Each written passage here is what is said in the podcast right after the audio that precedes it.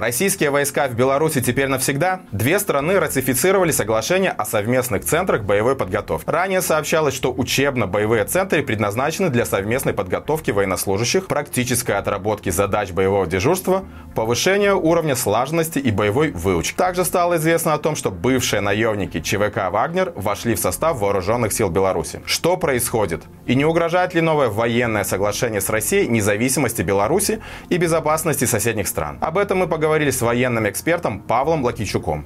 Сравнивать можно только с тем, что было, например, в Грузии, что было у нас в Крыму, в Украине, а, что было, продолжается быть в Приднестровье.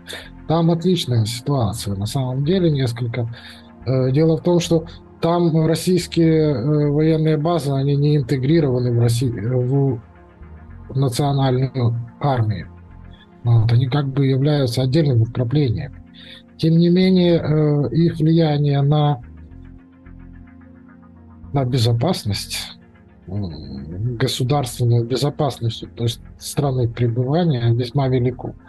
Э, потому что они абсорбируют себя, втягивают граждан этой страны.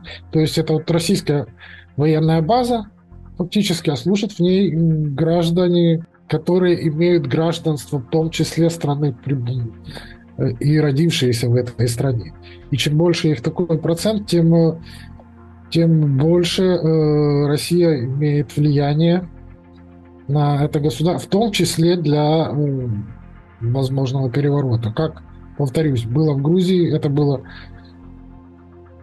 слава богу, Ахалкалаки, эти вот все, уже мало кто помнит названия. Очень тяжело, но удалось купировать этот нарыв. В Крыму он вы... взорвался. Мы знаем результаты. В Приднестровье, то, что происходит сейчас в Приднестровье, это еще, наверное, более более агрессивную форму имеет. И вот это, наверное, то, что ближе, наиболее близко к ситуации, которая происходит в Беларуси. Там фактически э, постепенно армия вот, самопровозглашенного Приднестровья, она интегрируется в российскую армию. И недаром россияне, когда планировали широкомасштабное вторжение в Украину, ну, по крайней мере, так говорят многие эксперты-аналитики, пытались создать э, коридор с Приднестровья, но и фактически там уже готовый заложен был кусок прото России.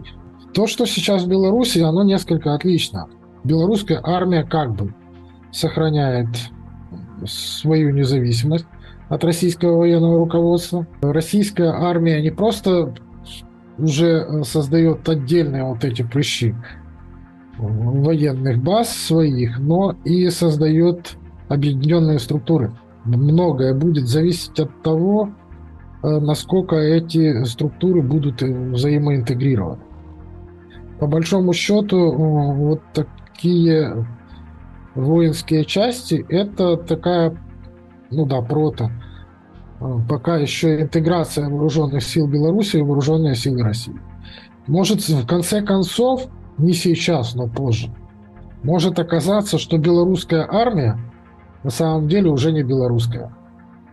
И тогда даже той эффективной независимости э, Белоруссии, которую создал ей э, режим Лукашенко, э, придет окончательный конец. Еще один момент, на который я хотел бы обратить внимание, это то, что вот эти вот центры, которые создаются, они называются не э, учебные, а учебно-боевые.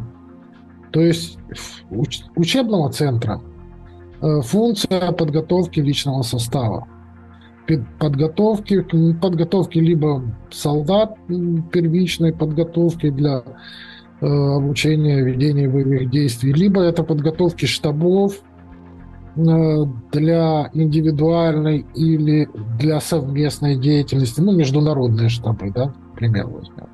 А здесь в названии уже самом интегрировано понятие боевой, учебно-боевые. То есть это уже не только учебные центры, но и есть вторая составляющая – боевые части. То есть это совместные боевые части,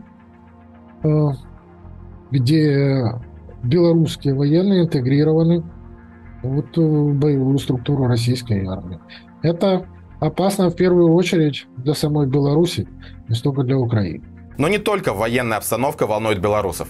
В последнее время мы часто получаем сообщения о заниженных зарплатах и тяжелых условиях работы. Поэтому готовим спецвыпуск «Маланка регионы» на эту тему. Делитесь своими историями в комментариях или присылайте в наш чат-бот. Ссылка в описании.